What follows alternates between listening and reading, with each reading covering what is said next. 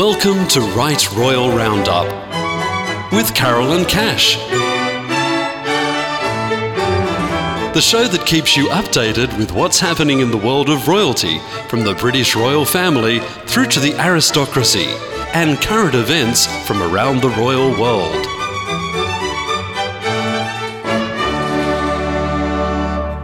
Hello, and welcome to Right Royal Roundup. I'm Carolyn Cash, and it's Jubilee Week in Sweden as King Carl Gustaf celebrates 50 years on the throne, an explanation behind his regnal number, and Princess Märtha Louise announces her wedding date.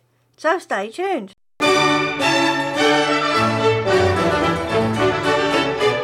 Welcome to Right Royal Roundup with Carolyn Cash. Now crossing live to the throne. Celebrations for King Carl Gustaf's Golden Jubilee kicked off earlier this week in Stockholm. King Carl Gustaf officially opened the Parliament on Tuesday, the 12th, after he and members of the Swedish royal family attended the traditional church service at Stockholm Cathedral beforehand. Speaker of the Riksdag, Andreas Norlén, received the royal family who arrived in horse-drawn carriages before escorting the King, Queen Sylvia, Crown Princess Victoria, Prince Daniel, Prince Carl Philip and Princess Sophia to their seats. King Carl Gustaf, Queen Sylvia, Crown Princess Victoria and Prince Daniel attended a performance later that evening in the concert hall. On Wednesday the 13th, the Parliament and the government handed over their official gift during a reception at the Royal Palace a large woven wall hanging on the west staircase, which is used by tourists and visitors. It is based on a watercolour by artist Lars Lerin with the title Stone in Water, woven by Frida Lindberg, Ebba Bergstrom, and Tova Vibrant at Alice Lund Textilia. On the same day, the Royal Court presented their gift to King Carl Gustaf, two newly cast mirror monograms with the King's initials which were placed on the gates towards Low Garden, below the Royal Palace. Greeting lists were set up for the public to write their congratulatory messages in the Commander's Wing, whilst another for the Diplomatic Corps in the Marshal Wing at the Royal Palace on Wednesday the 13th and Thursday the 14th between 10am and 1pm. On Thursday the 14th, King Carl Gustaf hosted more receptions at the Royal Palace during the day between 10am and 1pm for various organisations. At 6pm, a Golden Jubilee opera performance, Drottningholm Palace Theatre for King Carl Gustaf, whilst the royal family, Queen Margrethe, Crown Prince Frederick and Crown Princess Mary from Denmark, King Harald, Queen Sonja and Crown Prince Haakon from Norway, the presidents and first ladies from Finland and Iceland, members of the government, county governors, the arts and the media, and various other invited guests. After the performance, King Carl Gustaf and Queen Sylvia hosted a private supper at Drottningholm Palace from 8:30 p.m.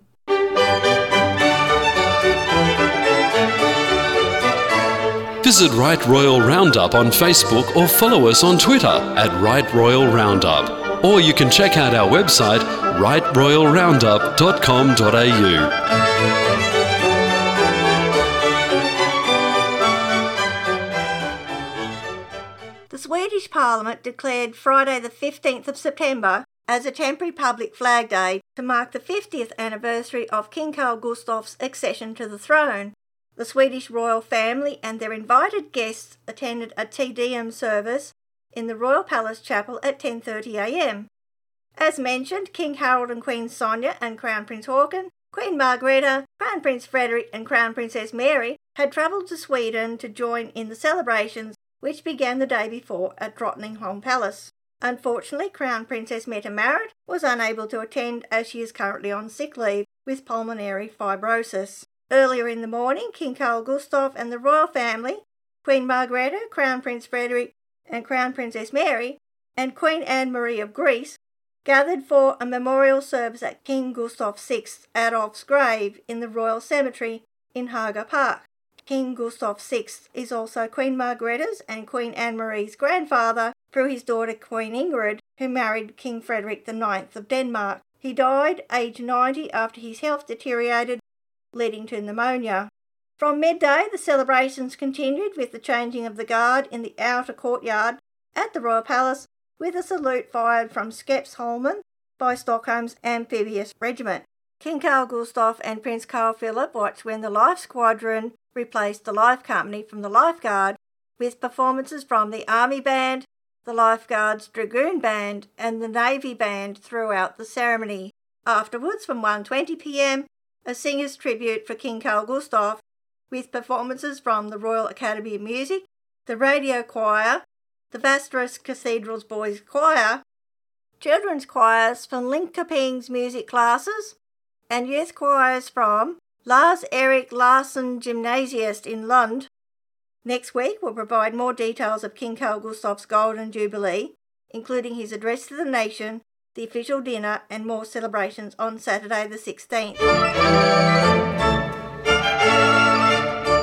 For any royal information heard on today's show, check us out at rightroyalroundup.com.au.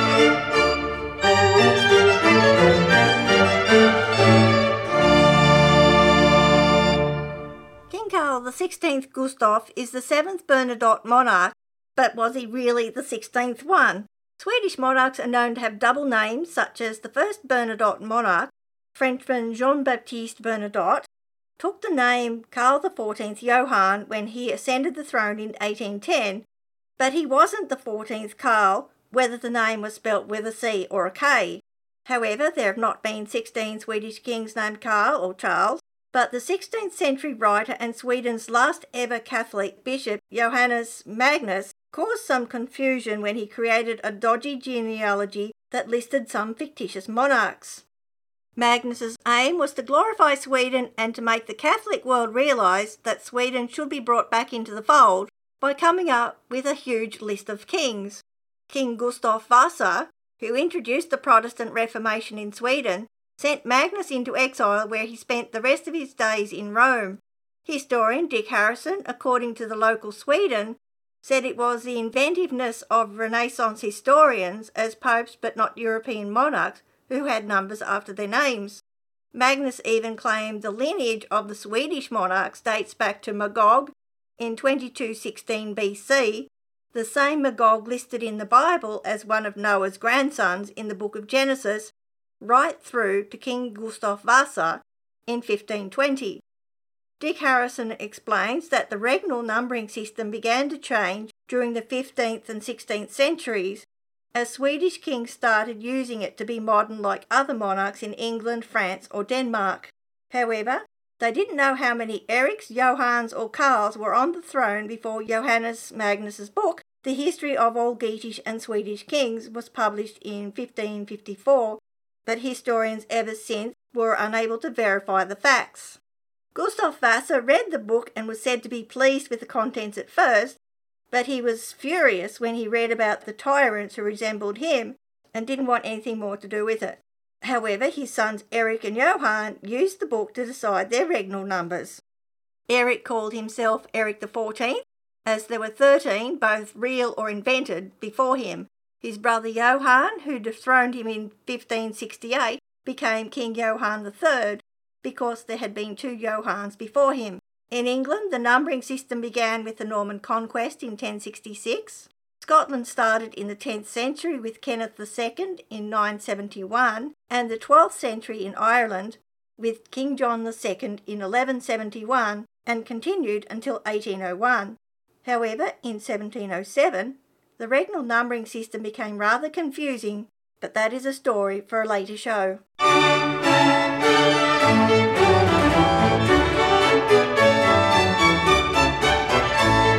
On Right Royal Roundup, we now go back in time for some Right Royal regal history. King Carl Gustaf ascended to the Swedish throne on the 15th of September 1973, aged 27, following the passing of his grandfather, King Gustav VI Adolf he adopted the motto for Sverige i tiden, or in English, for Sweden with the times. His father, Prince Gustav Adolf, Duke of Västerbotten, was killed in a plane crash in 1947 at Copenhagen Airport when he was only nine months old. He is the longest reigning monarch in Swedish history having overtaken King Magnus IV's reign of 44 years and 222 days on the 26th of April 2018. King Carl Gustaf is probably best known for presenting the Nobel Prizes, except for the Peace Prize, every year, which has included 11 Australians since his accession. As head of state and Sweden's highest representative, King Carl Gustaf remains above politics and performs ceremonial duties, such as the opening of Parliament, chairing council meetings with cabinet ministers, receiving foreign dignitaries during state visits, and representing Sweden abroad, including a state visit to Australia in 2005. The King is also the patron of many organisations and foundations, including the Swedish Olympic Committee, the Nobel Foundation, the Royal Automobile Club, the Swedish Red Cross, the Guides and Scouts of Sweden, World Scout Foundation, Royal Swedish Academy of Agriculture and Forestry, Royal Swedish Yacht Club, and Swedes worldwide. He has celebrated other milestones, such as his 50th birthday in 1996, his 60th birthday in 2006, and his 70th birthday in 2016, his 75th birthday in 2021, and two previous jubilees, his 25th anniversary or Silver Jubilee in 1998, and his 40th anniversary or Ruby Jubilee in 2013. However, King Carl Gustaf has faced challenges and controversy during his 50 year reign, such as modernising the monarchy, changing the succession laws from 1980 so his eldest child, regardless of gender, inherits the crown, and dealing with media scrutiny, especially scandals over the years. He married Sylvia Sommerlath in 1976, and they have three children Crown Princess Victoria, Prince Carl Philip, and Princess Madeleine, and they have eight grandchildren. Their eldest daughter will inherit the throne as Sweden's fourth Queen Regnant, the first since 1720, with Princess Estelle second in the line of succession. King Carl Gustaf is also a Knight of the Most Noble Order of the Garter, and he is also an Honorary Admiral in the British Royal Navy.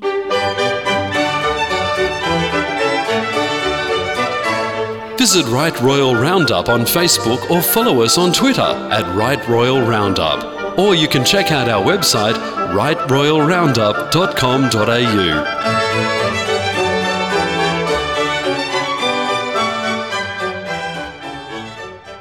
And we have some other news from Norway this week.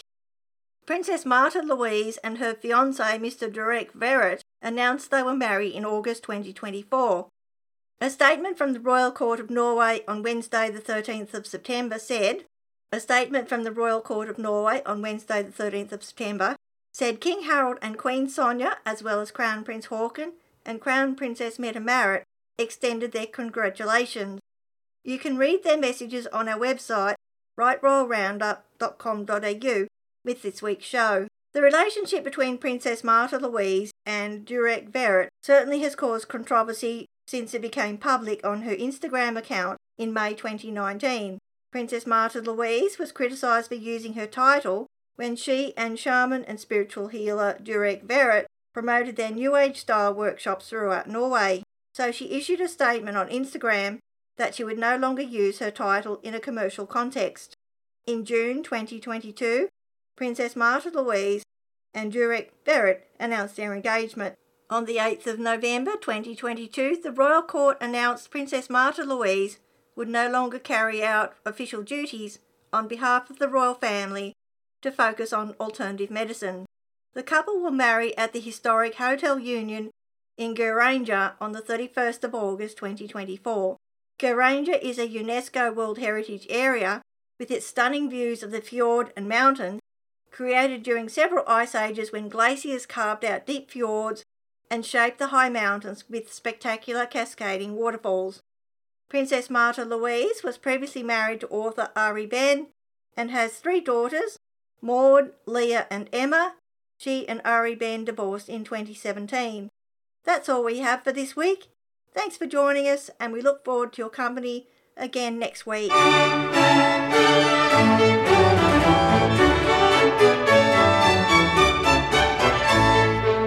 You've been listening to Right Royal Roundup with Carolyn Cash. Tune in next week for more of the latest royal news from around the world. And don't forget to like us on Facebook or follow us on Twitter at Right Royal Roundup or visit our website rightroyalroundup.com.au.